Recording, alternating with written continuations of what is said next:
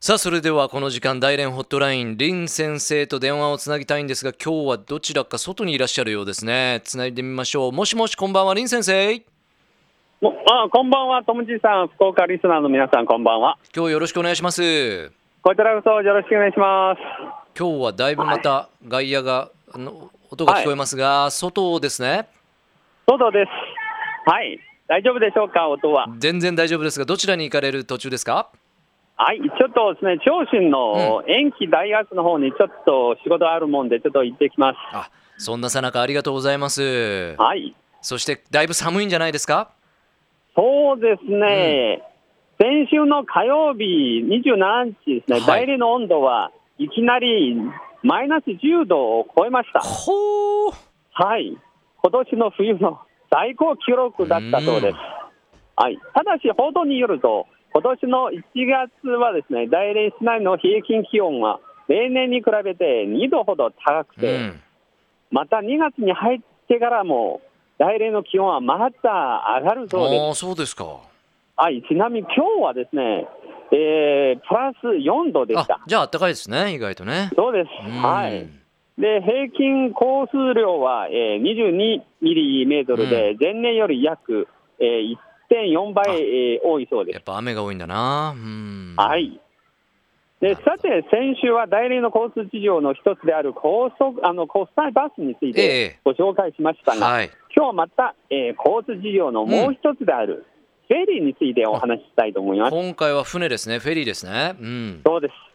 で、というのは、実は先週の水曜日の昼12時半、うん大連の渤海フェリー株式会社がうん。4億元、約2よ8億円をかけて、福田アジア最大のフェリーが出港式が行われました。80億円すごいですね。はい。このフェリーの名前は、うん。渤海ダイヤモンドうん。という名前です。で、長さは178.8メートル。幅28メートル、トントン数は、えー3.5万トン。うんで、客店員数は2000、えー2300人、うんえーだそうです。で、また同時に300台の車も運ばれるそうです。うんはい。フェリーの内部には映画館や高級レストラン、プールやジムおよび各種の娯楽施設も設けていますが、うんええ安全の面にもですね、いろいろ考えているようですが、うんえーこの前、フェリー、韓国のフェリーの転覆事件あありがあましたねりましたね。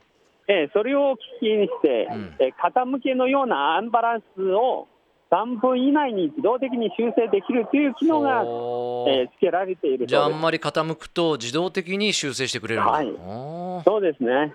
はい。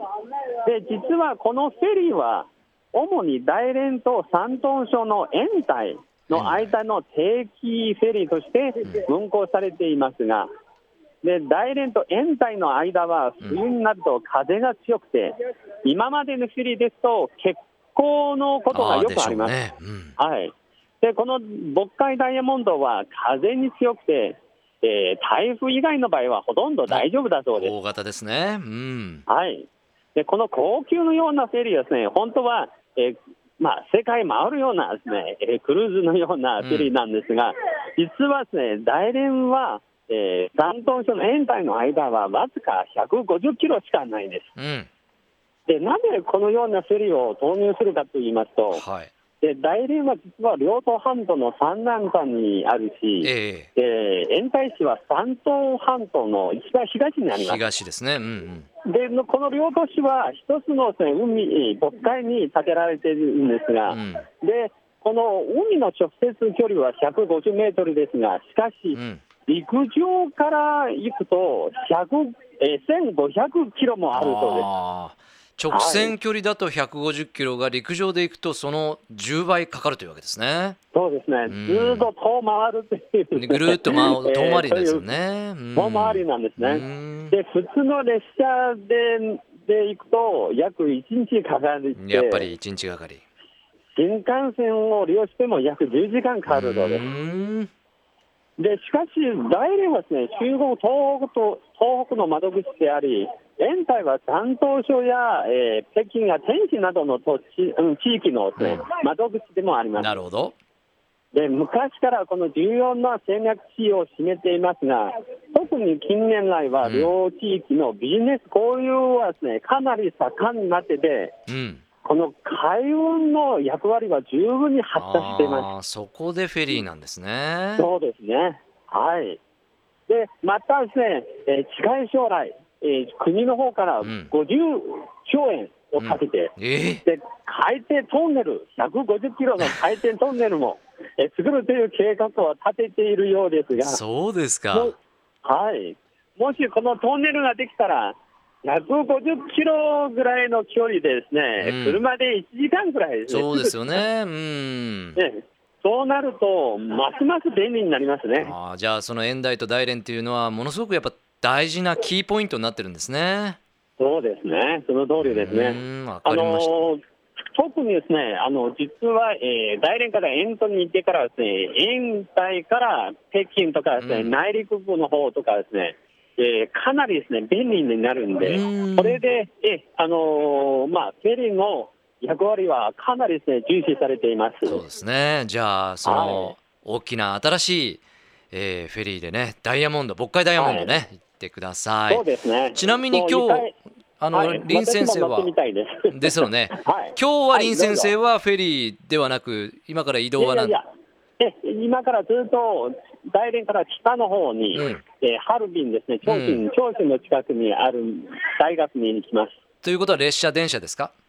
列車です。あわかりましたじゃあ,、はい。あの出張のねお忙しい時にお電話ありがとうございます。そしてえ気をつけてはい。行ってきてください、また来週この時間お願いします。